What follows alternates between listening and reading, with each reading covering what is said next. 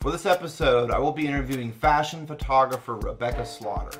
Rebecca moved from Denver to Los Angeles last year, right before the pandemic, and found the positive momentum that had been culminating in her life all of a sudden come to a screeching halt.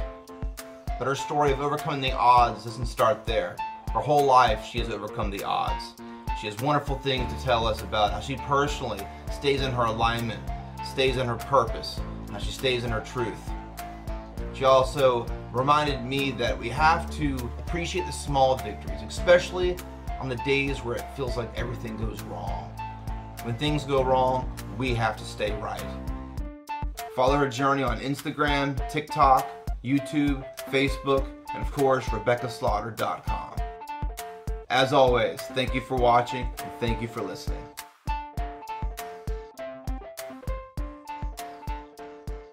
Having to deal with obsessive compulsive disorder, you know, and trying to unpack from a young age, like things about myself that, you know, I felt defective. I felt like something was not normal, you know, and you realize that we all have this experience of like, what is normal? You know, how do we define normal? You know, and it's mixed with all the vulnerabilities that we still, as much as we've been able to progress as a society, man, we still are kind of uptight about these things. In fact, we're more self-conscious now more than ever, you know, yeah.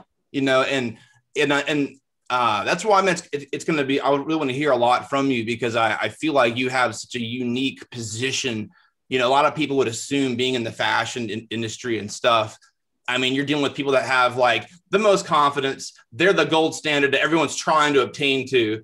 They have no problems. It's perfect. And everyone sees, you know, that what experience I've been able to talk to some people. I mean, you'd be probably surprised to hear a lot of the struggles. And so even though it's not my world, I'm really interested in hearing about it and hearing about your story. And I just wanted to kind of spill that out just so you're comfortable talking about things. Enough about me though, man.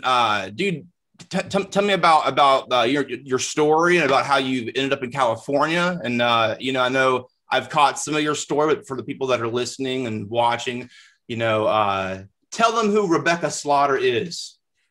Totally. I mean, it's definitely a mouthful and I'll make it as quick as possible to where it makes more sense. We can definitely get to the deeper part of the conversation. I started doing photography 10 years ago. It definitely just fell in my lap in some capacity. I feel like photography chose me and not the other way around.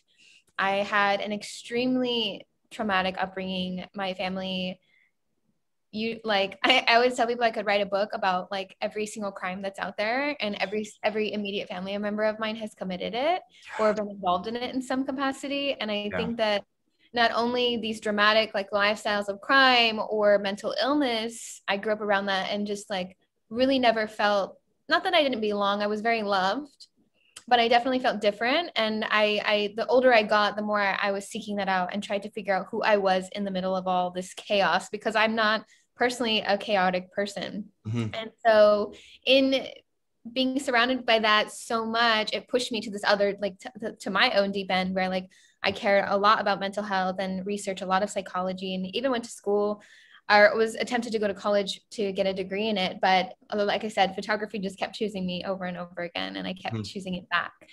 And so here we are 10 years later. I have shot everything under the sun. I have niched down to working with women. I love photographing women. I love shooting small businesses, and lingerie and swimwear are probably my top tier favorite things to do. If I could get paid to just do that, I would.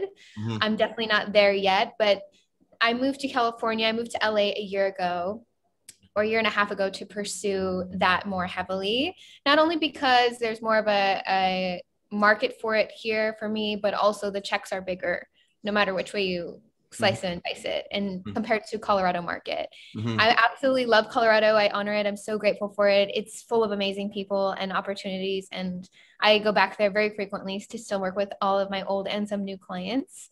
And so I'm sitting here today, just evolved as I've ever been and more excited about my business journey and mental health journey than I have ever been before. 2020 was very difficult on me, as I know it was on everyone else, in such a unique way. And I think my big takeaway that I've been able to turn into a positive is getting more comfortable with publicly speaking about my mental health. Now, in person, like we were talking about earlier, I have no problem talking to a stranger about it, or friends or whatever over dinner. It's a very common conversation mm-hmm. about my mental health or whoever I'm around.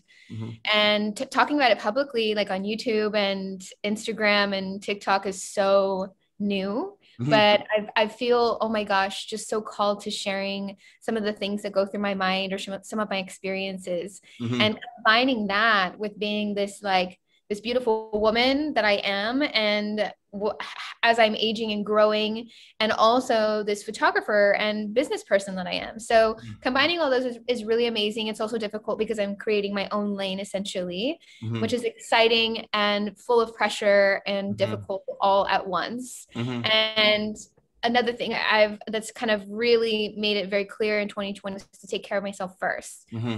So talking about mental health, like understanding this, this constant ebb and flow, all these things that I have going on, making sure that I'm taken care of before anything else. Yes. And that looks like so many different things. And then mm-hmm. talking about that, and then shooting, and then not, and then like coming back and like taking care of myself. Like I'm an introverted extrovert, I say. Yeah. Yeah. So I'm so grateful for the last 10 years. There's so many stories to tell, so many pictures to show it. Mm-hmm. And I'm just now here to spread a message and just keep mm-hmm. working. That's awesome, man. We are kindred spirits. As a heterosexual man, I enjoy what you do. Okay. I'm not trying to sound creepy, but let's just say, man, as someone my whole life, I've been very attentive to detail. So when I do music, it's like heaven and hell, because it's like I see all the little detail, and it's just kind of just like I either immerse myself for 20 hours and don't sleep and I do get whatever, or I'm just like I just can't, but I notice detail in lots of different things, and your attention to detail, like the way that you shoot people, not shoot people, but you know what I mean. Yeah. Shooting people is common terminology in my house and my family members. It took a while to get past that. Like, wait, what did you just say? But that's honestly yeah. Drive-by photography. It's what, I noticed with certain, cause I've done some shooting with music and stuff, and yeah, it's weird. Like being with a photographer, I had to learn, at first you have so much doubt, okay, do I look good? There's so much self-consciousnness, and there's so much of those. You're ultimately all of a sudden aware of how you look. Yes. Every way. On a heightened level. Yeah. And the person you're with, really, there's such an importance to developing that comfort where they breathe energy into things. And just from my whole life of being able to see pictures of people and whatever, I noticed that the people that you shoot, they're very happy. It's just not like an outer beauty that you bring out of them. You bring something inner. And that's what, to me, beauty is like a lamp. It's like, it can look very, very, you can have the greatest looking lamp in the world, but if it doesn't turn on, if it's not the light, it's kind of like, it's lacking its purpose. And for me, wow, I love that analogy. Yeah. Well, thank you. Thank you, man. It really is something that I feel like you bring that out of people. And that's very, very difficult to do. I mean, there are professional shots I've seen of people that I'm wow, this person does not look attractive at all. Or they're in a really attractive person and you're like, this is a really bad angle. Yeah. Yeah, honestly, it doesn't need to necessarily be a really attractive person. Mm-hmm. Everyone. And when I say everyone, I mean it. Mm-hmm. Everyone has beautiful angles. Yeah. Oftentimes they're either shot wrong, or they're afraid to shoot, or they don't even know how to work their own phone. And that's fine. Yeah. I don't know if everybody knows, but let me tell you, everybody has a good angle, and you get them with the right photographer and they'll see it. Yeah. So it is a total letdown when you see someone and you're like, wow, she's really pretty, or he's this or whatever. Even someone that's not a model, and you're just looking at them and you're like, that's just a bad photo, and you just don't know. You're obviously a very attractive person yourself. So you have the experience of like, okay, this is what works for me. And then you interpret that, you know, man, into how you, you know, and it just makes sense that like, that you would work with models and stuff, because I feel like, well, you've already kind of perfected it.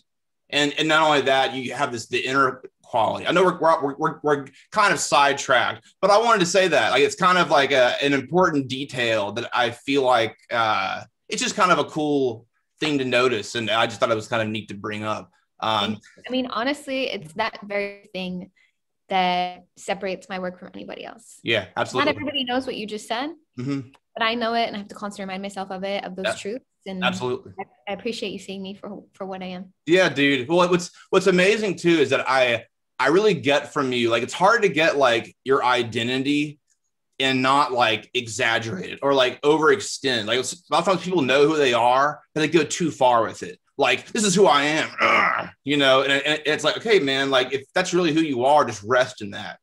And the fact that when you say positive things about yourself, like I know it's like, it's very matter of fact. Like it's very just like, that's just the way it is, you know? And as a matter of fact, I am. Yes, no. And I do appreciate the compliments, you know, but it's just, I read something recently and it said something about when someone compliments you, you should appreciate, you should obviously appreciate it, but like, it shouldn't go much farther than that. Just as much if someone said something negative about you, honestly, those two things should equally impact you. Yeah. And I read that and I was like, that's so odd. Like, why wouldn't you just take a compliment really seriously and like the negative, you know, kind of push it out to the wayside. But to be honest, I've spent so much time alone over the last year. I see that and I'm like, wow. And like, to be honest, somebody really close to me gave me a really big compliment the other day. And I was like, I appreciate that. But like, now, the fact that I put in all this effort and work to like look in the mirror every morning and look at my face in the mirror and look at my naked body in the mirror, whatever that looks like. And tell myself I'm enough.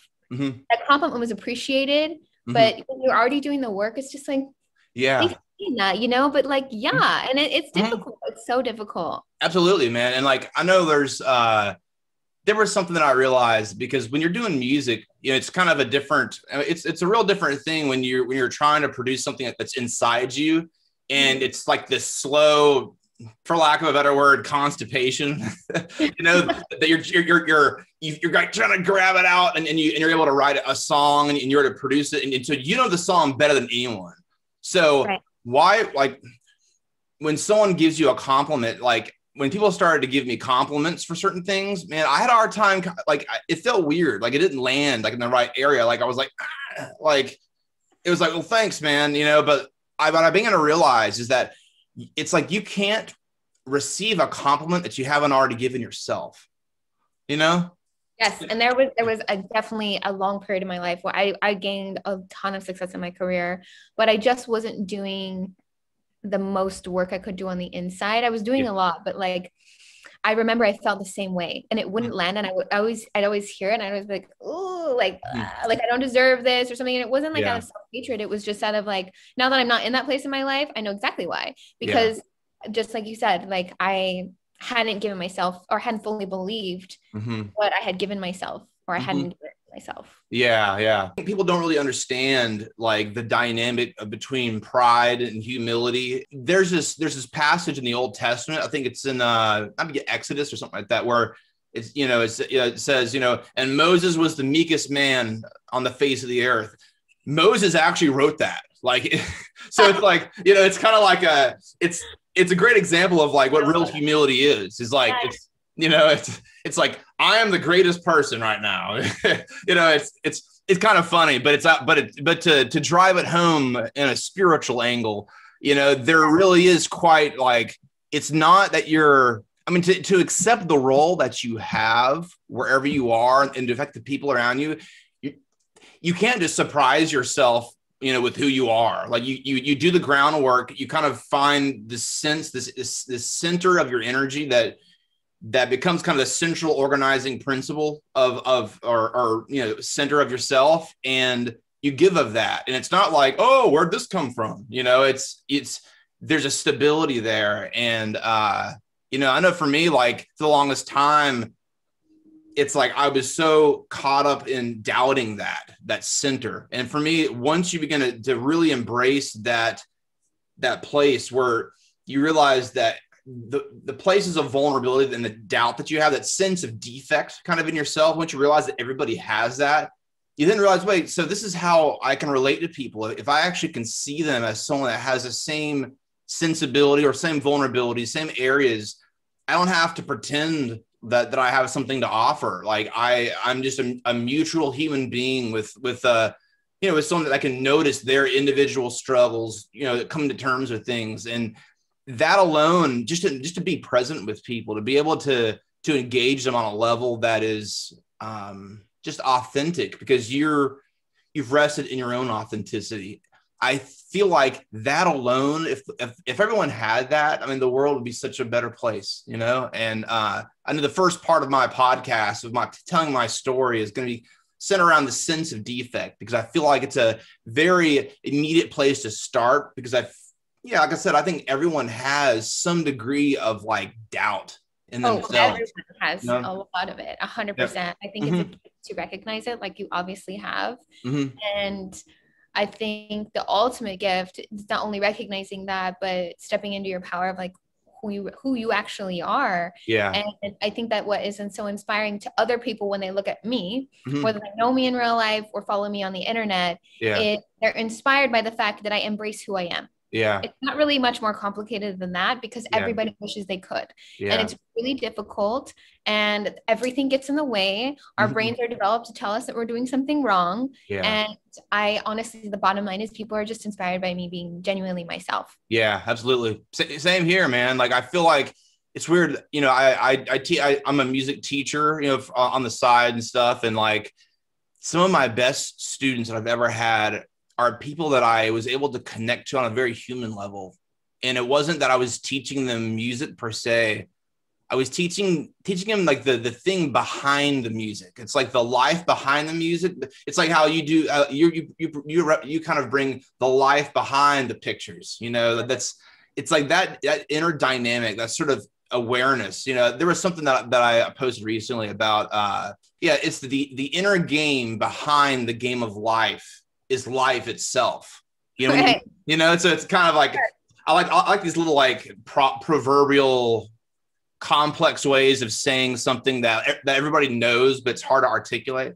I love it. Yeah.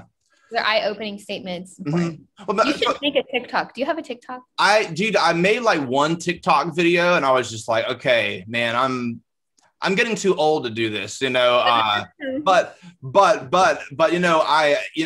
here's the deal. At this point, like, I'm so confident, and I've been able to, it feels like no matter almost who I'm able to really talk to, they enjoy some of the things that I have to say. And I feel like I should not deny myself any possible audience, So man. If you're called to have an audience, then why do you not go to one of the easiest places to get an audience? Yeah, absolutely. Absolutely, man. Absolutely. You said so many things just now that I'm like, gosh, this would do so well on TikTok. And not just in the capacity of like, you would do good on TikTok. Like, people would really hear what you have to say. Oh, thank you, man. Really, thank you. Comes down to. Thank you so much, man. Really, that's kind of, one thing that I've really had to deal with. And this is part of my, the blessing and the curse when you deal with something with OCD. It works its way into your personality in positive ways and negative ways. But for me, like, I've never been that, like, growing up with almost any topic, especially like, I don't know, with anything, I always had like this little voice telling me like, okay, but there's something behind that. Like, what's really behind it? Like, what's, trying to dig deep into something and not letting go until I find it, and, part of myself is that I, for the longest time, just kept doubting myself and kept growing though. And until one day I realized that, like, you never kill this doubt. It's always there. It's always available. And as long as you aren't willing to like realize that you're just another human being. And it's, to me, you can only bring to the world the things that you can kind of bring, the things that are unique to you, when you stop setting up walls, and you stop making excuses for separating yourself from people. And yeah. You know, and when you deal with existential doubt or shame and stuff, you know, and you feel defective, it's something that isolates you, you know, and being able to go through it with what I've gone through and understand myself and really have to, like, that's the thing is that it's weird. When I discovered that with OCD, like in order to really overcome it, I had to like plug it into itself. You know, I had to become obsessive and compulsive about overcoming obsessive compulsive disorder, you know? So it's almost like when you realize that there's this weird thing that all of a sudden you feel like a lock. You feel something. Okay, whoa, I feel stability there, you know. And you know, the thing is, like, to talk about like the things like the doubt and all that stuff that we're all working through and like feeling defective. Mm-hmm. Not like, I feel like for me, especially, I went to therapy one time I've been going for like 5 years. Mm-hmm. And we had talked about something and I was like, cool. So like, we got through that. Can we like move on to another thing? And she was like, oh, honey, she was like, each time that your life changes in significant ways, move, children, marriage, relationship, breakup, whatever, you're going to have to readdress this thing in a new way. So like healthy coping mechanisms. I just want to address that, like, yeah, we got to figure out doubt. We got to figure out intrusive thoughts. We got to figure out all this shit. But that's for now, because in 5 years from now, life's going to look different and you're still going to, those things don't disappear. Yeah. They stay around. You just learn how to manage them. Yeah. And that management is something that you can never stop doing. It's a muscle that you continually have to work on. Just like regular muscles in the gym and managing those types of behaviors that interrupt our everyday lives, which we all have. The rest of your life kind of thing. Yeah. I mean, so let me ask you this. Like, I know in my own recovery, in my own therapy, you know, when I, you know, I've gone to several people and when, you know, kind of like gathered stuff from each thing, you know, or each person I went to kind of helped me along the way. I know especially there was a couple at my church that really helped me get into, like, you know, trauma recovery, understanding, you know, addressing the things that you should have had or and the things that you experienced. So there's two kinds of trauma, you know, whatever. And it was really really great. But for me, whenever I began to go back into my life, my early years, it was weird. It was like, I think too often we have nostalgia over our entire childhood. And so we don't exactly want to look at some of the negative things. And when we are like able to effectively address them, it like your memory all of a sudden becomes like hyper active. Like I remember things now from like child. It's like my whole life has become more high definition as far as like seeing things. And, but it's been a process. I just want to kind of like, it's, you know, going back into my own early years, there's such like energy that I now feel plugged into. I feel like when we come into this world, we're kind of, you know, we're much less egocentric. You know, it's like, I give this example, how like, you know, we stumble and fall trying to walk, but we're praised because we're trying to be a person.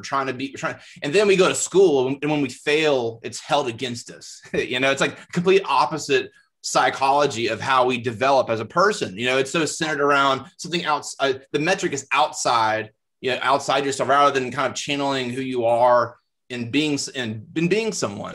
Really embracing some of that rich fabric of my own experience of life and bringing it now into the present. It's been a significant thing in my life. It's something that I really, really want to explore in my art. I'm interested to know about your kind of formative years and some of the things that you feel are, you've had to overcome, and if you still, if you kind of have a similar experience, or if not, you know. Yeah. So funny listening to you. I feel like I actually have the opposite. When you said you've gotten older and you were able to plug into like the joy of childhood and all these things, or you remember you have nostalgia for childhood. That's what you. I don't have that. When I look at my childhood, it's all very dark. And I think that that's a picture that I painted as I was going to my teen years to help me get out of this, like I guess at the beginning of the interview, like this cycle of crime and mental illness. And so when I look back, it's actually not very pretty. And that's honestly like, there's a lot of therapy that I would like to continue to go through because that's not the case. And so I have the opposite problem of you where I have to look back and remember it wasn't all ugly by any means. Yeah. And I was really loved. I had a lot of fun. And I became who I am today because of that. Unconditional love, you know, like we come into the world and we you know, we don't ask for existence, you know, we come into this and it's just, life's just given to us. And that fundamental carrying that sort of unconscious principle and working through things like, I guess in order to, in my perceptions and stuff, like in order to really be joyful and to really carry that light that we have, it goes back to a sort of unconditional love. And so when we come into this world, we have a certain light, and then we have all this kind of negative stuff that we experience, and we have to sort of salvage whatever light that we have to be the person that we want to be in the world. What are some of the like earliest memories that you have? Yeah, I think that some of those are really scary, you know, like a lot of my early memories are of my parents fighting and kind of like family members fighting with each other, with strangers, and not really knowing where I belonged, like physically, like, where do I go? And scared. That's probably half of it. And then the other half of my early memories are being just like knowing that feeling of being really loved. My grandma is who raised me, and I think she's who taught me unconditional love. She says that you bond with a baby when they're still a baby, like when they're still wrapped up and swaddled. Yeah. And that's when you create a bond. And I definitely know that we did that. And she was like, no, by no means was she like my best friend growing up. She was definitely a disciplinary. That woman taught me unconditional love. And for that, I'm grateful because it's something that I always want to give to other people. Yeah. So one of my favorite memories of my grandma is, I don't know if it was snowing a lot in Colorado, but it definitely was in winter. And I think it was like the school wasn't closed or anything, but it was snowy. And I remember waking up in the morning and I was like, Grandma, I really don't want to go to school today. And I had told her that like a million times before. And she would be like, it doesn't matter. You're going to school. And it must have been snowing actually, because they couldn't work. My grandparents couldn't work that day because their jobs were outside. And so I remember she looked at me and she was like, I don't want to take you to school. And I was like, okay. So the rest of the day, we played like hooky together. And she said that. And we like sat in my room and played Atari, like the little like thing that you toggle around. Ate pizza in bed and just like watched movies all day. And I just loved that, like, it was so about me in that moment. Like, it wasn't about grandma. It was about, like, our relationship. And she knew in that moment, and I knew in that moment, no matter how, I was in elementary. I knew in that moment that would last forever, and that she chose our relationship over the world that day. Dude, that's me, unconditional. Wow. Wow, man. I'm not to cry because it's so beautiful. I actually have a similar story. Like I really resonate with that. I'm a middle child. You know, I have a younger brother who lives in Oregon, and my older brother who I live with actually. This is our place, and but it's weird. My older brother was like, you know, like the star athlete. You know that like.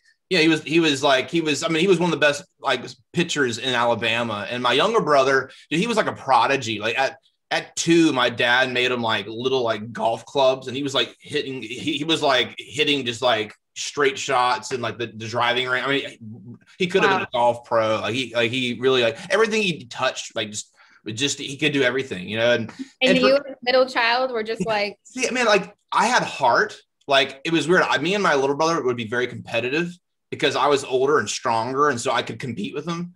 But it was funny, like my older brother would always be like, man, I have to side with the younger brother. So no matter what we did, if we played football, my brother would probably try a little harder for Brian, my younger brother. And anyways, it always felt like, you know, like there's this middle child syndrome that's sort of like, because you're in the midst of the family, but you're not like the focal point.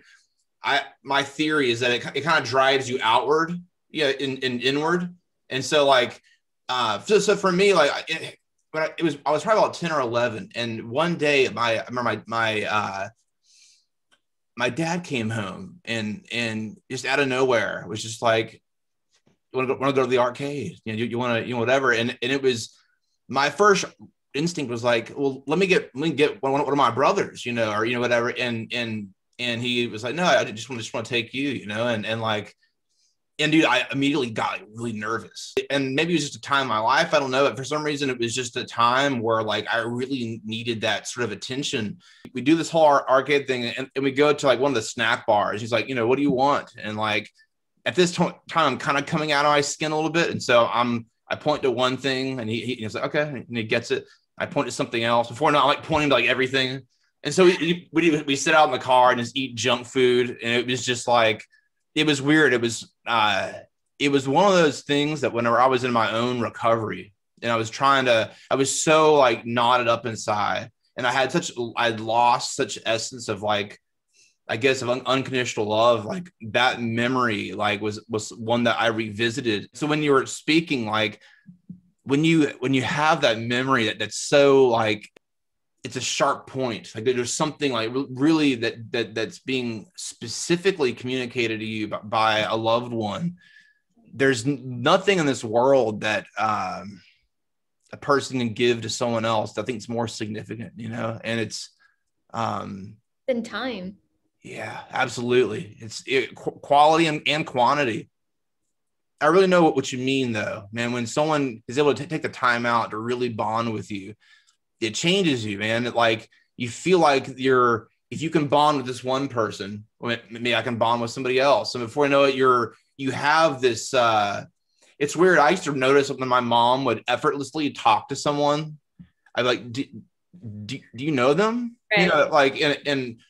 And I'd be like, you immediately, it's like, there's this familiar, like essence that you have with people, and to cultivate that is it's a real gift, I'm all over the place now, but yeah, man, it's where with I have ADD and OCD. So it's just like this, it's a beautiful cocktail. It's a multiverse of like distraction, it's just like, being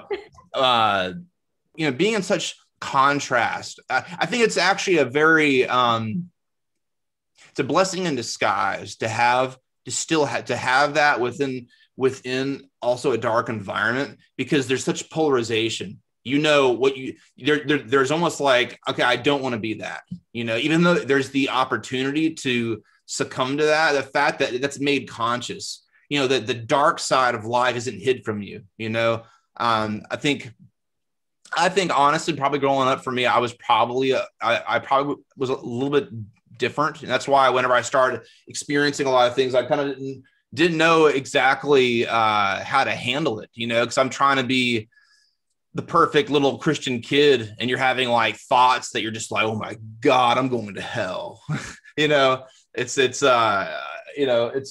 especially when puberty hits, you're just like, oh my God, and so it's, coming to terms with the human condition. And that's kind of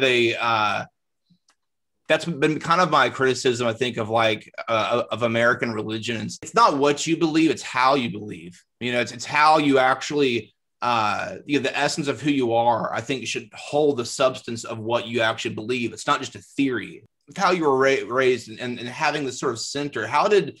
When did you learn to begin to nourish this part of you, when you knew, okay, this is, even if you weren't be conscious of it, you probably began to feel like this, a center to yourself that had value and that was unconditionally loved. But when did you begin to really, kind of face or adopt the responsibility necessary to preserve it and to relocate and to take risk and to really value yourself the way you are now? What was the path from experiencing that, addressing anxiety and things, and feeling, and having enough sense of purpose that you knew, okay, I'm creative or something better than this? I love that question because it's literally so broad, but like I've of all people, like I would totally get it and get how to answer it. Yeah. This is kind of hard to like even articulate what that looks like, you know? I think that just like photography, this idea of like me being that type of person that can hold space for people or love on people unconditionally, it really fell in my lap too, because from what I can remember when I was, so yeah, life was kind of a little dark when I was growing up from what my awareness of it is. And the worst years for me were probably between 15 and 20 were treacherous and not my fault. And it was just all these outside circumstances that were constantly weighing down on me. And I was always like, it was never like, why me? But it was more like, what the fuck? Yeah. And that what the fuck attitude turned it into like, okay, well, I can do something about it, versus like, why me attitude kind of just like put you in a corner to just ask questions. And I wasn't in the place to ask questions. I was only in the place to do things. So long story short, just to answer your question, I was homeless. My parents abandoned me. And that's really what I'm referring to, because at that moment, you know, your brain's not fully developed even at 17, 16. Yeah. And to just look, I just looked around and I was like, well, I guess I'm doing it on my own. Like, what the fuck? It wasn't really, why would you leave me? It was just like, it literally doesn't make sense at all that you would leave. No. So I'm just going to have to move forward accordingly because I'm a good person. I didn't ask any questions. I just moved. And then I got a little bit older and I started working, with my ex. I was his assistant and we ended up being partners in like marketing, coffee, whiskey bar, barbershop, clothing brand, photography, you name it, we did it all together. And in owning this coffee whiskey bar, all this life started happening inside of it where, you know, obviously people were showing up for drinks and to work or to party or whatever it may be. And I took a notice to how people were looking at me. And I was like, wow, I'm stepping into this role of leadership. And it's so natural. It's happening naturally. And I really honor it. Just like I honored my photography when it made no sense. I was just like, wow, this is really being given to me, and this talent and how it's all just coming together. I'm just going to honor it. Just like I did my photography. And so I kind of just started honoring this leadership role. And so we'd have parties, events, we had events all the time. I mean, it's the only way to really establish a storefront is to have an event. And we did tons, coffee events, whiskey events. It was amazing. Like the time of my life, you name it, we did it. And I hosted it and I was there. And I just noticed that like, especially women were taking a liking to me, whether it was like, how did you learn to do your makeup? How did you learn to dress like that? Well, how did you get to this point in your life? And I was always like, what the fuck? You know, like I'm so young, like how are these women that are older than me asking me how to? And it just kept evolving. And then I was shooting. So at that point in my life, I was already shooting models and modeling myself. I noticed that I was shooting. Every time I shot, I was like, gosh, every girl I'm working with, I could just literally be her best friend. And that's my personality type.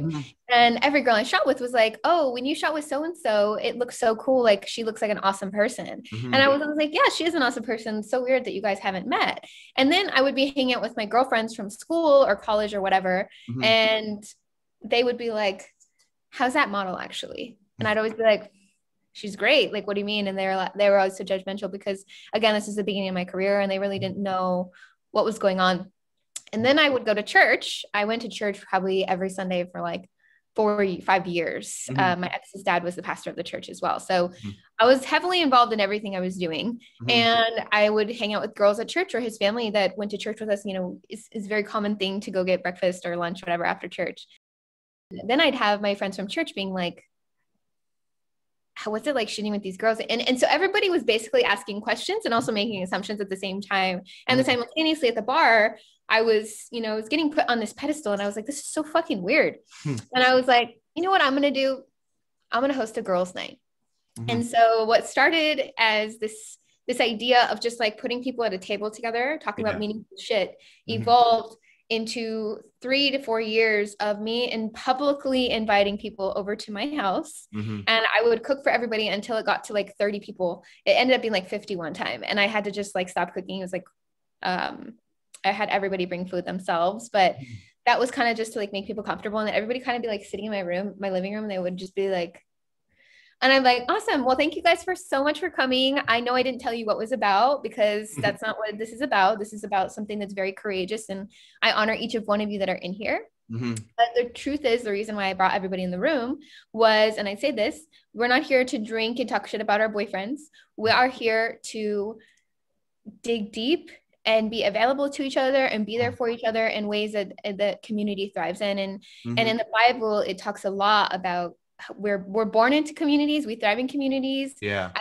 I think the idea of like being alone and an individual by yourself, I think that's all very isolating and I don't think it's healthy. And the things, the change and the beauty and all these things that I've seen in front of my eyes because a group of people got together and decided to is exponential, and it's exponential beyond what an individual can do. So all these reasons I create this girls' night. And like I said, it went on for so long. As I'm doing this, I'm more and more developing this role as a leader in the community and as a thought leader and a mentor. And I'm also developing as an entrepreneur on the side. Everybody's like, why do you do this? And I'm like, what do you mean? Like, it's set on my heart to do this every month. And so I'm going to do it till it doesn't make sense. And that's exactly what I did. And so I don't do it now because I'm not in Colorado, and I wish I could, but I think truly just embracing, taking the time to notice what's going on, embracing what your heart tells you or you feel called to embrace, actually doing that and following through is really how I ended up where I am. Because when you follow the path that's like laid in front of you and not resist the things that hurt you, because you will be hurt, things don't fall in your lap, but they sure do fall into place. Yeah. Absolutely. Hard to get into some of these details with some people because I feel like you want someone to be present to really kind of feel kind of with the psyche of that person, you know, and kind of feel like, okay, and follow. And it's like, from what I really gather, like there's been such growth that you felt that you just assumed and that you took responsibility, probably not even consciously. It was more or less you had a certain vision or certain goal that you went after. And the consequence of that is having confidence. It's like, I think too often people will try to aim for things directly. Like how to be confident. And it's kind of like a lot of times if you aim for something, being focused on that goal makes you confident. You know, it's like the fact that you're conscious of something else, you don't go to confidence, you go through confidence. You know, it's Absolutely. There's a lot of things. Yeah.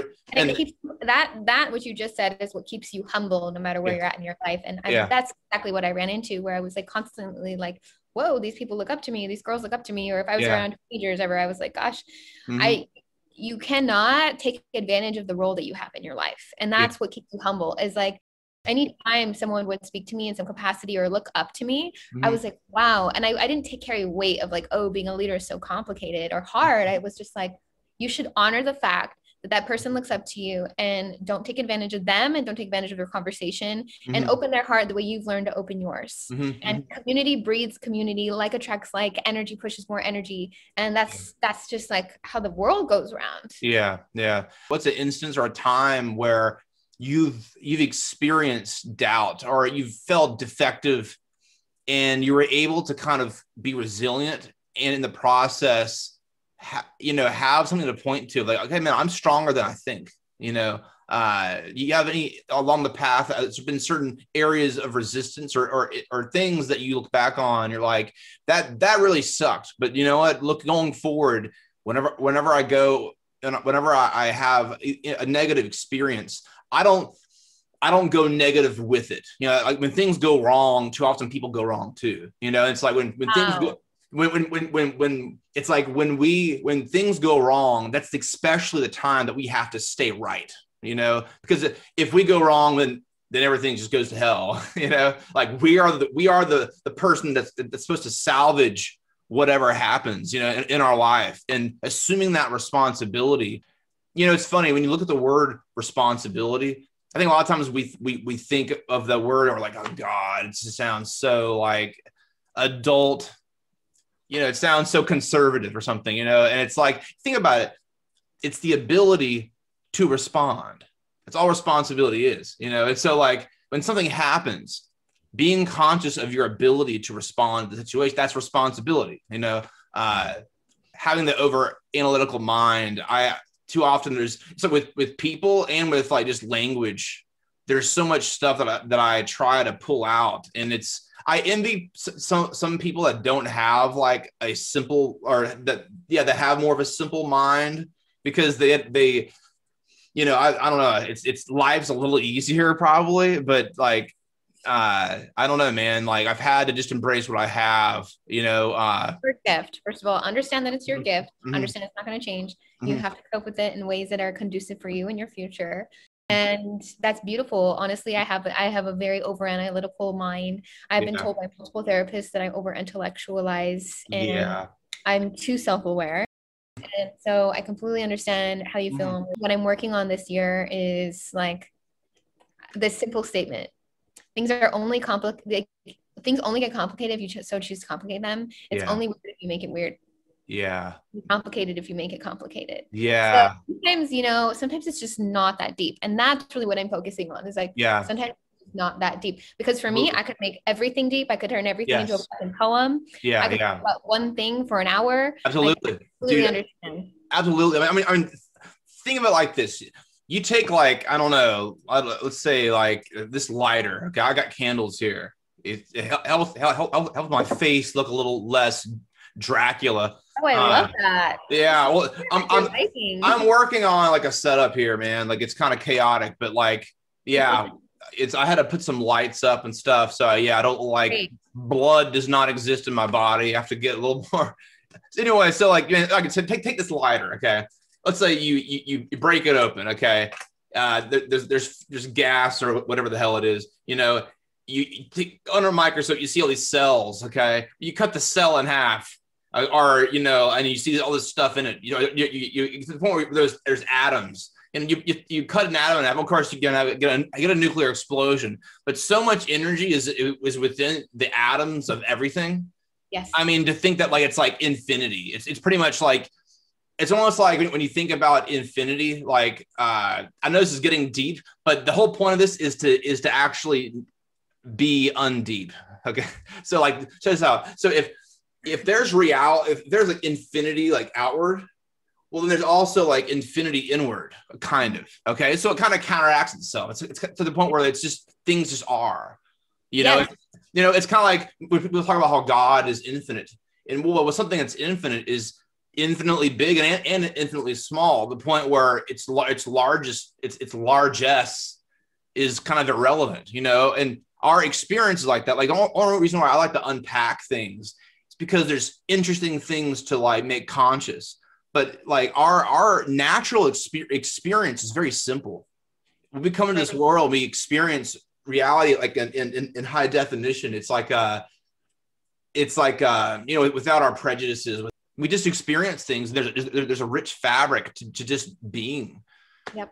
And that's essentially like what we're trying to, in some ways, I like to think that in overcoming our certain obstacles, we're getting back to restoring a sort of childhood high definition, but we are able to both hold it with the psychology of the adult, so we can both be the child and the adult, and we can be, you know, we can be silly, we can have fun, we can be joyful, and also be able to be serious. And that's why, like, you know, the seriousness of all these topics and these things, it all comes back down to just experience, just being, you know. It's just like, dude, when I don't have anything to do, dude, I just like to sit and just be, you know, man. I like to just write whatever, just explore like my own reality. That's my favorite thing to do, you know, like and I know it's like when I do that, there's this energy that I have to do everything else. It's like if I try to do everything outward to try to obtain some sort of value, it just drains me. But it's when I spiritually get things in tune, all of a sudden it's like I want to do things. I don't have to do them. I want to, you know. And where was I going with that? I have no idea. Even if not. Building off victories, like what are some of the things that like you had, or, you know, any moments, that obstacles along the way that you know, you don't have to get too deep, but again, it's like I feel like when we share our experiences, sometimes Even though there's the beginning and where we're at right now, the in between, you know, there's things that make the story very interesting, where you didn't know that you'd be where you're at now, and yet you are where you are now. So, like, what are some victories that you've had along the way that that really were kind of challenging? Yeah, 2020 was definitely challenging. We moved to LA in December of 2019. So we had 3.5 months before we were faced with probably one of the most traumatic things we faced in our lifetime. Yeah. And when I say we, I mean me, my boyfriend, and my roommate. We all came from Colorado together. And in March, it was just like sheer panic. Like, what the actual fuck? And it was... Yeah. At first it was like, what the fuck? Because it was just so weird. And like, we didn't really know like the reality of what 2020 was going to look like. And I would say probably in June through probably September of 2020, I just lost all grips of reality of who I was, what I was doing, where I was at, because what I was saying to myself was why me instead of what the fuck. And so when I said why me to myself over and over again, every single day, like, and honestly, I am not at all like bashing that.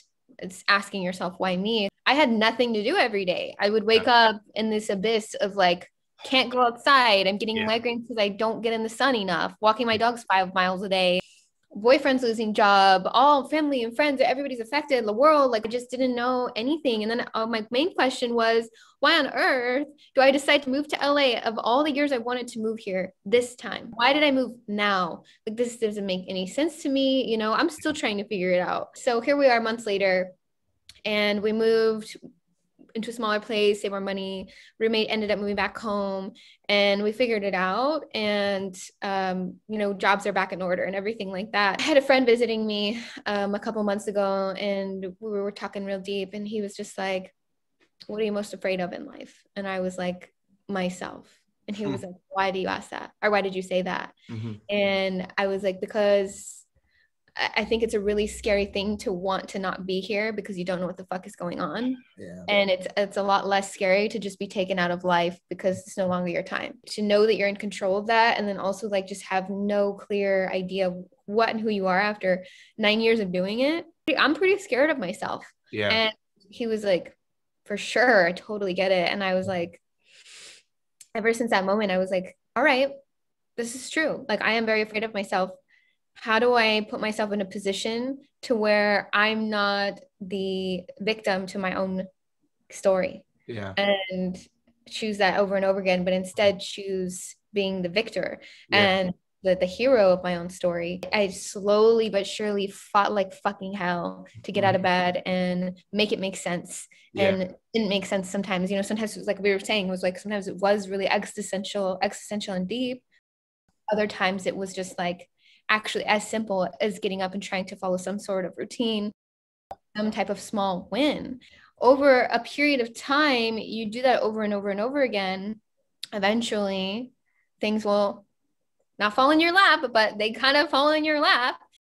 So choose yourself, and you so choose to be on the right path again. Sitting here today on the same couch that I couldn't get off of for who knows weeks at a time. I mean, I would just lose track of time. Yeah. And that's what happens when you're, you know, like fighting illness, mental illness, is you just like spiral and it's so dark because it's just, there's no one else there with you. Yeah. And that isolation is ugly. Yeah. So being here today in the same spot that like nearly like killed me is so powerful because I've been through hell and back already. And that's another thing why I was like, why me? Like, I've already been through fucking hell. Why do I need any more of this? Like, clearly, God, we know I can handle it. Like, why do I need more? And why is not the question to ask? It's not really the question to ask because there's really never going to be an answer. Yeah. And so now I feel like I'm sitting in my power. I feel like I'm sitting here as like the strongest woman I've ever been, the best version of me I've ever been. All those things that I said back in our call earlier, like none of them really will go away. I just learned how to cope better. Those intrusive thoughts, the depressive thoughts, anxious, anxiety attacks, panic attacks, all of that. I now have systems in place to not necessarily avoid, but to cope with myself when I start spiraling, which is inevitable. It's daily practices. Hopefully it doesn't happen on the daily. Sometimes it does. And sometimes I do lose control still, but I can hold space for her. You know what, we're grown up and sometimes we're going to feel some type of way about something. We just need to get through it anyway. I had just come from a chapter in my life where I was such a workhorse and valued my worth on work. It was really hard to hold space for myself to be depressed. And it's sometimes just really hard to hold space for myself just to be me. Yeah. So that was extremely difficult. And I have found so much power by stepping into myself and figuring out who I am past 2020. I want to say I don't recognize myself, but I don't even want to take that away from me because I do. I knew it was over there. Yeah, yeah. Man, it sounds like you are such in a place of growth where it's, you know, I feel like when we talk about having an identity, you know, when people talk about having an identity and stuff, they think of something static. And they think of like this ideal of who they want to be. And it's like, they're constantly comparing themselves to that, which is good to have ideals and stuff. But what I've come to learn about for myself is that your identity isn't like, your identity is like evolving, more of a transmission.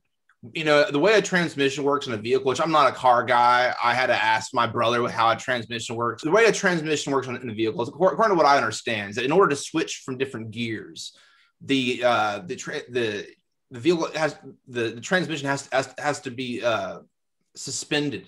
So like you go from a place of being in a certain gear and then you have to suspend, you know, the transmission to go to the other gear. And I was just like, that's amazing.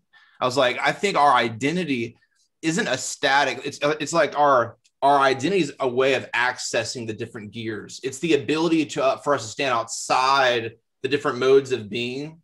And it's actually the thing that can suspend itself from all the different, maybe like minor versions of ourselves that maybe are maybe slightly egoic or, you know, of the ego, where too often we, you know, can make that our identity. And they're merely, you know, kind of like articles of clothing or like a mode that we get in. You know, if I'm teaching, I get into the teacher mode. It's, you know, but it's still driven by that ability to suspend myself from what I'm doing, you know. I have no idea where I was going with that. I just thought it was kind of an interesting idea. Oh, I love that. I love when people speak in analogies because it's so helpful for me because it stays in my head. Or if I ever like hear the word or see a car or see a car transition, I'll think back to that. So I think that's really great. And I think honestly, if you do make TikToks, that's definitely a really great way to communicate with people, your message.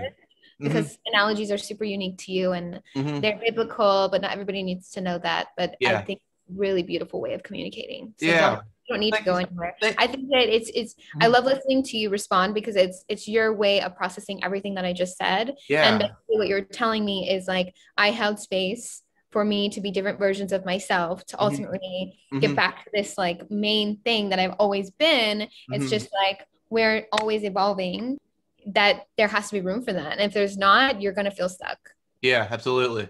You know, you were talking about with photography, I kind of fell in your lap.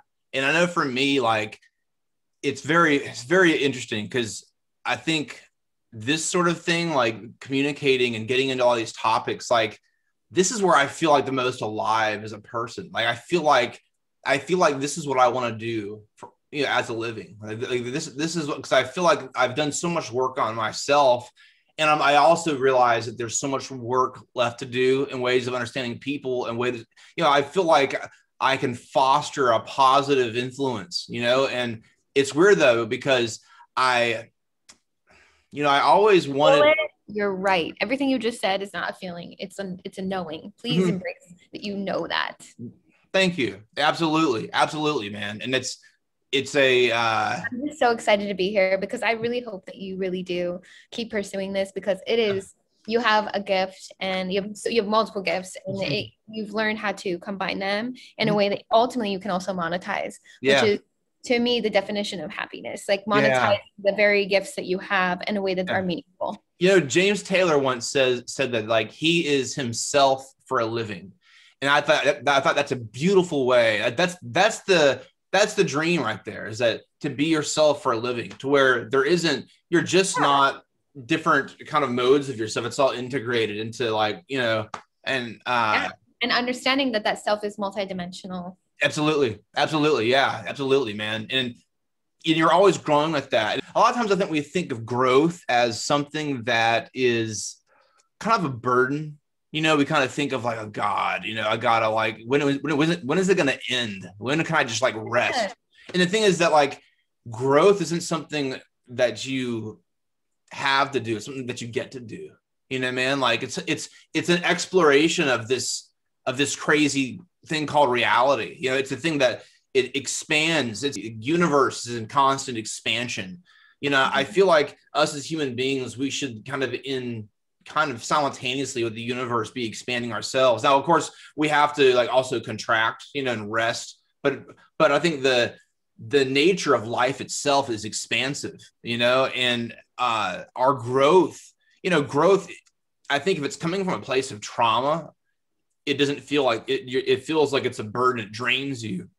But when it's coming from a place of real purpose and meaning and from a place of knowing, like you're saying, it's like a, there's such richness to life. You're like, I don't want to stop growing. You know, it's like when I go and I mean, I love, right, like there's things that there's books I'm working on and things that, man, when I get into some of these ideas that I have, it's like I go into myself and I'm exploring this like wilderness, and there's these things that are just so, it's like I go there for a few hours and when I come out of it, I have like a section of writing that I'm trying to, you know, while I'm going there, I'm navigating this place, and it's like I look at the world differently, and it's like there's such a joy to going to this place, and like I'm just not exploring myself in a comfortable way. I'm exploring things that are kind of uncomfortable, saying, okay, no, let's go behind that. Like, what do I really mean by this? Do I really believe this? You know, and you know, and that's something that I feel like I've had to a person who's really helped me with that is Carl Jung, the psychologist. I'm a huge Carl Jung fan. Like I have such a similarity. When I read his autobiography, it really resonated with me, because I feel like in the modern era we have our understanding of spirituality is very lacking. And you know, I come from, you know, I come from, you know, I'm in Alabama. I'm in a place where I have a lot of positive memories, but also have, I think, a lot of, like I said, you know, cultural religion can be something that's just, it's very superficial, you know, and also feeling the change in the culture, you know, and being kind of like caught in the middle of it all.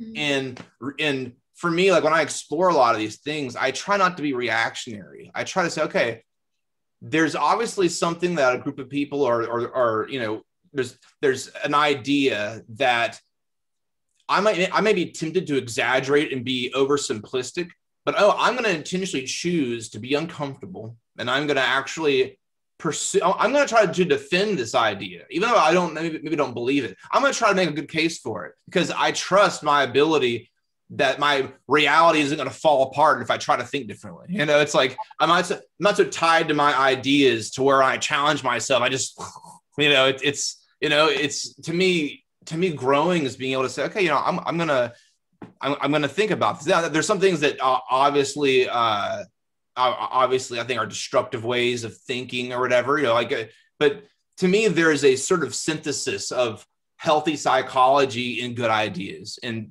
yeah, having resistance towards new ideas or new ways of thinking, yeah, should speak volumes on the fact that you should probably reconsider the way you were originally thinking.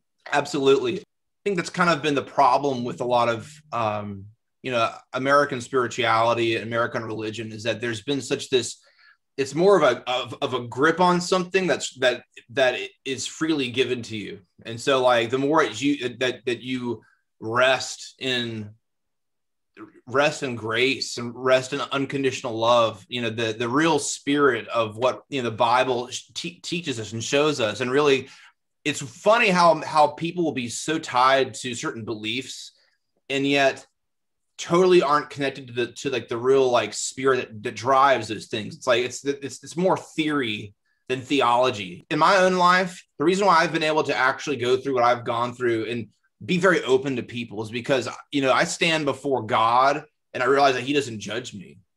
And so if he doesn't judge me, I shouldn't judge other people. And at any time that like I do judge someone, God's like, dude, what are you doing, man? You know, it's kind of like, you know, it's like the real, when you really grab a hold of the real thing that the real central essence of like the New Testament and stuff is that it's something that is it's an eternal message that applies itself to what I like to call moral discovery. It's ways of looking at the world and principles and formulating kind of new ideas that still at the bottom of it kind of promotes this spiritual wholeness. I've had some spiritual experiences and stuff. And I kind of want to like ease into that with the podcast, because I don't want this to be like a purely religious podcast, but I want to be able to talk about spirituality in a real practical way, because I really feel like genuine spiritual experience is something that really like defines a person, you know, and there is genuine spiritual, there's fake phony spirituality, fake phony morality, and no one really buys. In fact, I mean, I've done that. And it was like the most tormenting times of my life is like trying to be good. I don't know where I was going with that, but anyway, anything to contribute to any of that, what I said. I just concur. Amen, man. Preaching the word. Yeah. No. Well, I do think it's possible to have your podcast go both directions. I think keeping it advertised and starting off with the defectiveness thing that you were. Yeah. I think that's such a powerful word that's not used often. So I think that's where it's your moneymaker. Yeah. I think that you do slip in. Talk about like God and religion very well, and to where if you were speaking to someone, say I just was like completely atheist, to where it wouldn't, I don't think, make someone uncomfortable, because you're not aggressive about it and you're very matter of fact about it. And I think that as long as you keep that in mind, you'll be totally fine. It's one of those things, again, like it's not something that you need to add, it's just something that's already there. Yeah, absolutely. And thanks for saying that, man, because it's funny because I've had to deal with mental illness. I've had to deal with I can recognize it.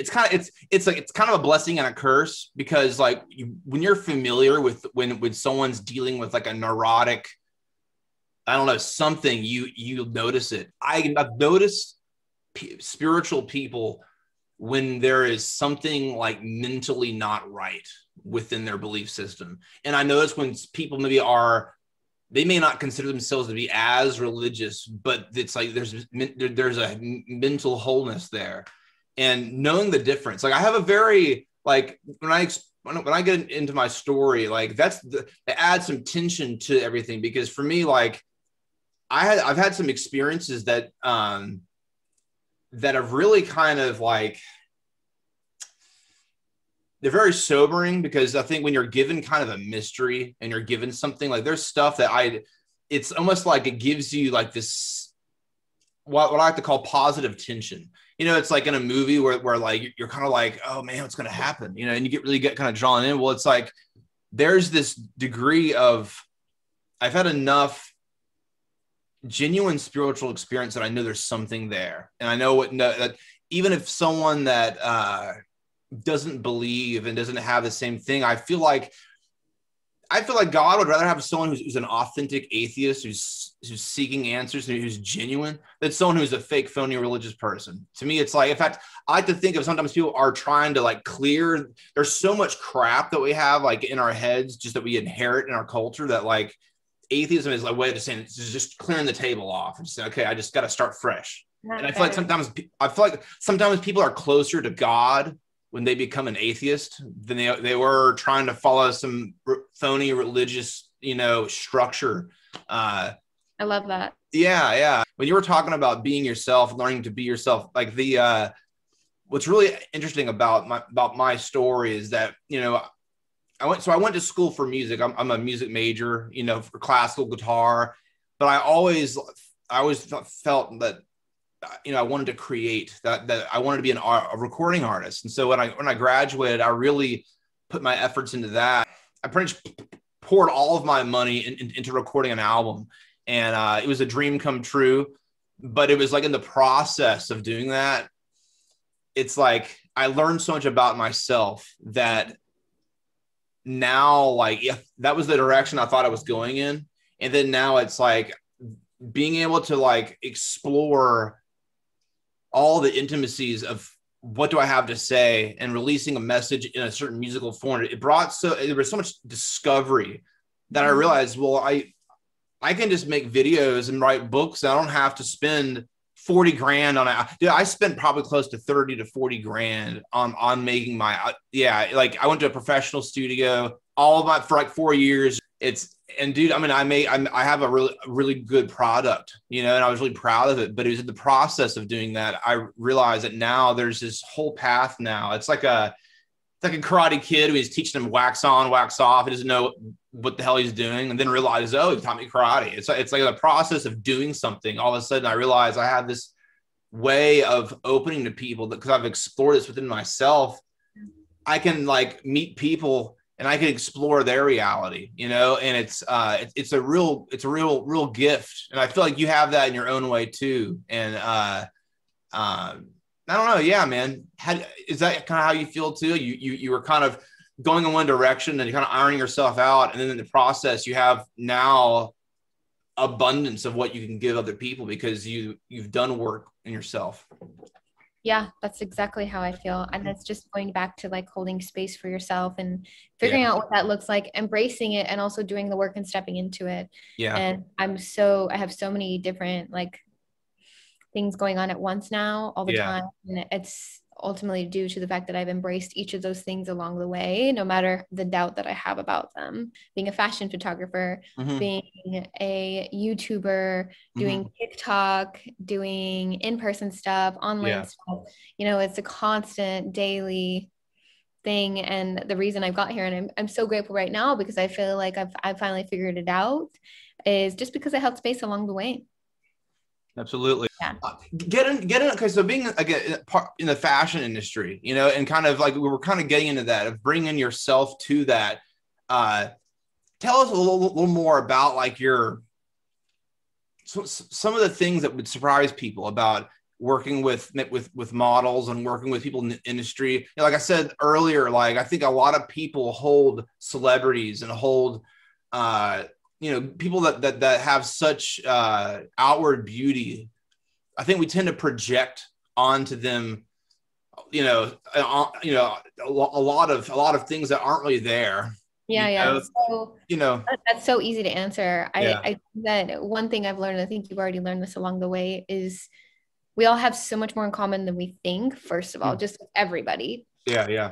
And second of all, like, again, if you can have genuine conversations like this with anybody, you can have genuine conversations like with celebrities and top models that I've worked with. So I treat everybody the same. I mean, like you were saying, like, obviously I got nervous and things like that, but as long as you just check in and you're like, all right, why am I prepared for this? Well, because I'm me. Yeah. That's enough. And so when you're in rooms like that, I think everybody just be surprised to hear that every single person is insecure about something, no matter how hot you think they are. Yeah. And everybody has a crazy story that they've lived. Mm-hmm. And if you understand that, hold space for everyone and treat them, take them off the pedestal, because although they're excited to be there and some of them probably eat it up, most of them are just like, hey, I'm just doing what I love and I hit the jackpot. Yeah. It's nothing more complicated than that. But I think too, to add, like, anytime anyone is inspired by another person or thing or place or whatever it may be, it's because they see themselves within that person. And so if you're inspired by a model or a celebrity, take it with a grain of salt and know that you see something within them that is inspired by who you really are in your nature. That doesn't mean you are them or that you're just like them by any means, but and if you can't put your finger on it, maybe it's just being in the public eye, and there's nothing wrong with being inspired by being in the public eye. Maybe, you know, and you do have a message to share. And when you see someone in doing that and you're inspired by that, that's a beautiful thing. Maybe it is makeup, or maybe it's all this visual stuff, or maybe it's simply just because someone's living their dream and you're jealous and you wish you could. And that's jealousy and inspiration are very near to each other, and you just have to draw the line and figure out which one is which. And when you're jealous, turn it into inspiration, because ultimately it's just the beauty of where you're at in your story. It's weird. I've had to address jealousy and envy in ways that I'm sure that's a huge part of the entertainment industry. I mean, everyone wants the attention, everyone. And You know, like there's times that, you know, it's actually hilarious because the way that I've gotten into reaching out to people like yourself and stuff is that, you know, I was upset with how people just didn't care about what I was doing. I expected people to automatically, like, this is kind of like, you know, I spent all this money making an album and I just thought, okay, it's done. Success cometh, you know, and it just wasn't happening. And like, then it hit me. It's like, you know what? What if everyone else, every other musician is also in their own way doing what I'm doing? And also they're feeling the same thing. Why aren't people recognizing me? And so I realized, you know what I'm going to do? I'm going to start writing messages to people that are the things that I need to hear. So, because I know if I need to hear it, other people need to hear it too. And man, I just spent time just reaching out to people, just saying, you know, dude, like, you know, and really trying to do a message where I do not ask that for a follow.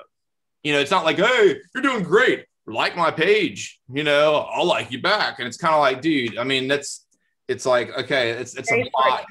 Yeah. You know? And so like, I felt like, and I not even like, even though I had like the same cut and paste thing, I made sure I wrote their name, you know, I'd replace it. I'd say that everyone's there was intentionality there. Yeah. Yeah. Yeah. And man, there was a few times, man, where people responded back. They're like, oh my God, I so needed to hear, like one chick, she did like black metal or something. And like, she really loved it, but she was getting like hate mail and stuff. And I don't know, I just was encouraging her to just, you know, man, like there's only one you that exists.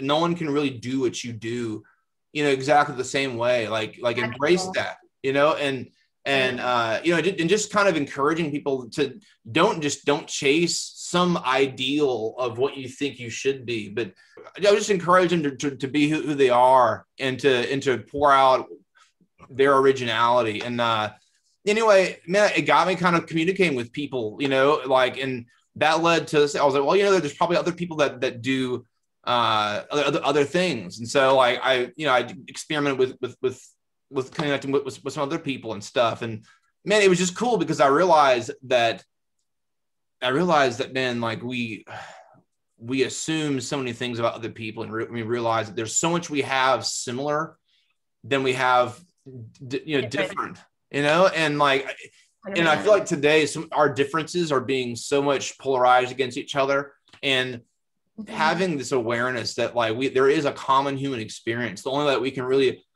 promote healthy psychology is promoting there is we're all connected in some way, and we have to make sure that we are you know, influencing each other for the better, and really challenging ourselves to dig deeper into who we are as people.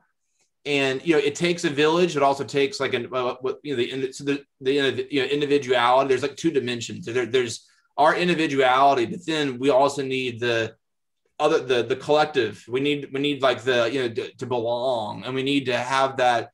And I think we can get too one dimensional. We can either one, we're all about, you know, denying our own individuality and, you know, malnourishing ourselves inwardly, or, you know, we're about being isolated, you know. And I mean, and for me, I mean, I've spent more time trying to like get myself together that now I'm just bursting, you know, at the seams, and I have to like reel myself in. And you know, I think something to add to that too is like understanding as a creator, like you are and I am, as a creator in the times that we're living in, sometimes it does feel kind of nasty to create and self-publish and like constantly just put yourself out there and like also be the main character of the things that you're putting out, and understand that there has to be a level of compromise for your own spirituality to ultimately make a message, right? Like saying like, I'm too old for TikTok, or I am not good looking enough for this, or I'm not qualified for that. Well, you need to make some type of compromise because it's not about you. Yeah. That's good stuff. That's really good stuff. You're awesome to talk to, man. We definitely need to do this again, because like we make a good team, I think, man. It's actually, it's fun when you're able to talk to people and you are able to spur off into different tangents. And I think it's entertaining. I think we're bringing like a real humanity to the conversation. And that's ultimately, I think, what we're trying to do again in our individual art and our individual lives, is that we're trying to explore our own humanity so we know how to engage with humanity itself. You know, what are some of the like biggest inspirations in your life? I try my hardest to not really like idolize people. Yeah. It's scary. And also I think that I have actually met some people that I idolize, and it takes a lot of that like mystery away. The last question, you know, understanding that we're all kind of have so much in common. So it's really difficult for me to point out certain people. I think I'm just so inspired by how I feel. Yeah. About what I'm doing. Yeah. And I constantly check back in with that all the time. Like, how does your heart feel about this? Morally, how are we feeling? Physically, yeah. How are we feeling? Like, I'm constantly checking that. I just have such a spark about what I do, and like, what gets me out of bed in the morning, especially because I've worked for myself. Like, I've had my own schedule.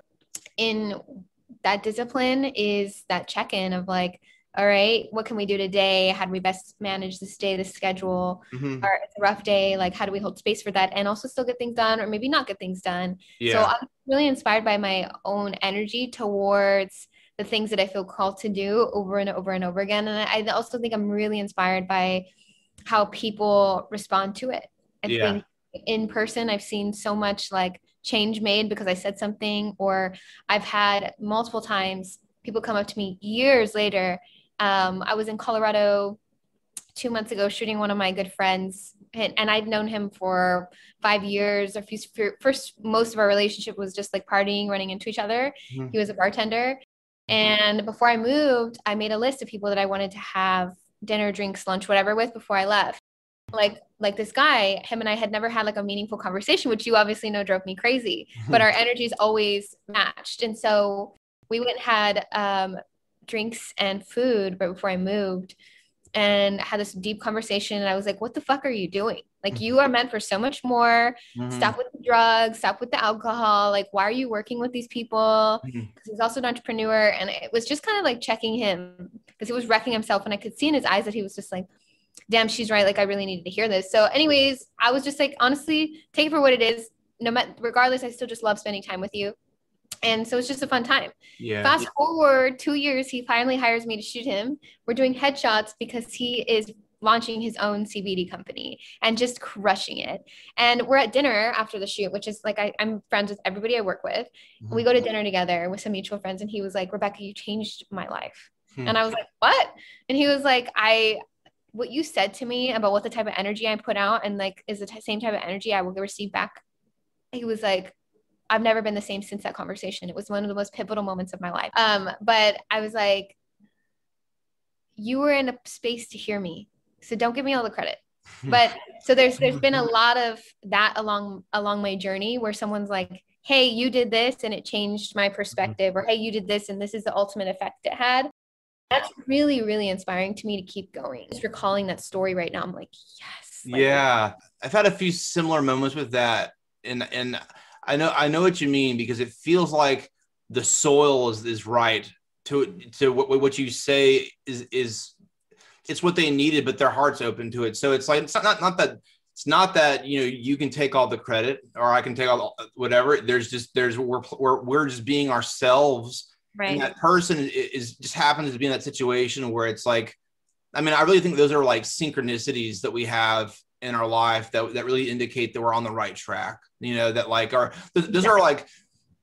those are things that ultimately, like when you look back upon, that's what makes your life so meaningful is that you're able to connect and give of yourself. And you never know when that's going to happen. And it's trying to be present around people to notice like when there's an opportunity. And sometimes you start and you realize, oh, this isn't one of those times for me to philosophize and to give what I have, you know, but and you have to look for like the small wins along the way of you doing what you're supposed to be doing. For you, it's like interviewing people, and maybe you get this one interview that like was a game changer and you're like, that's a small win. Yeah.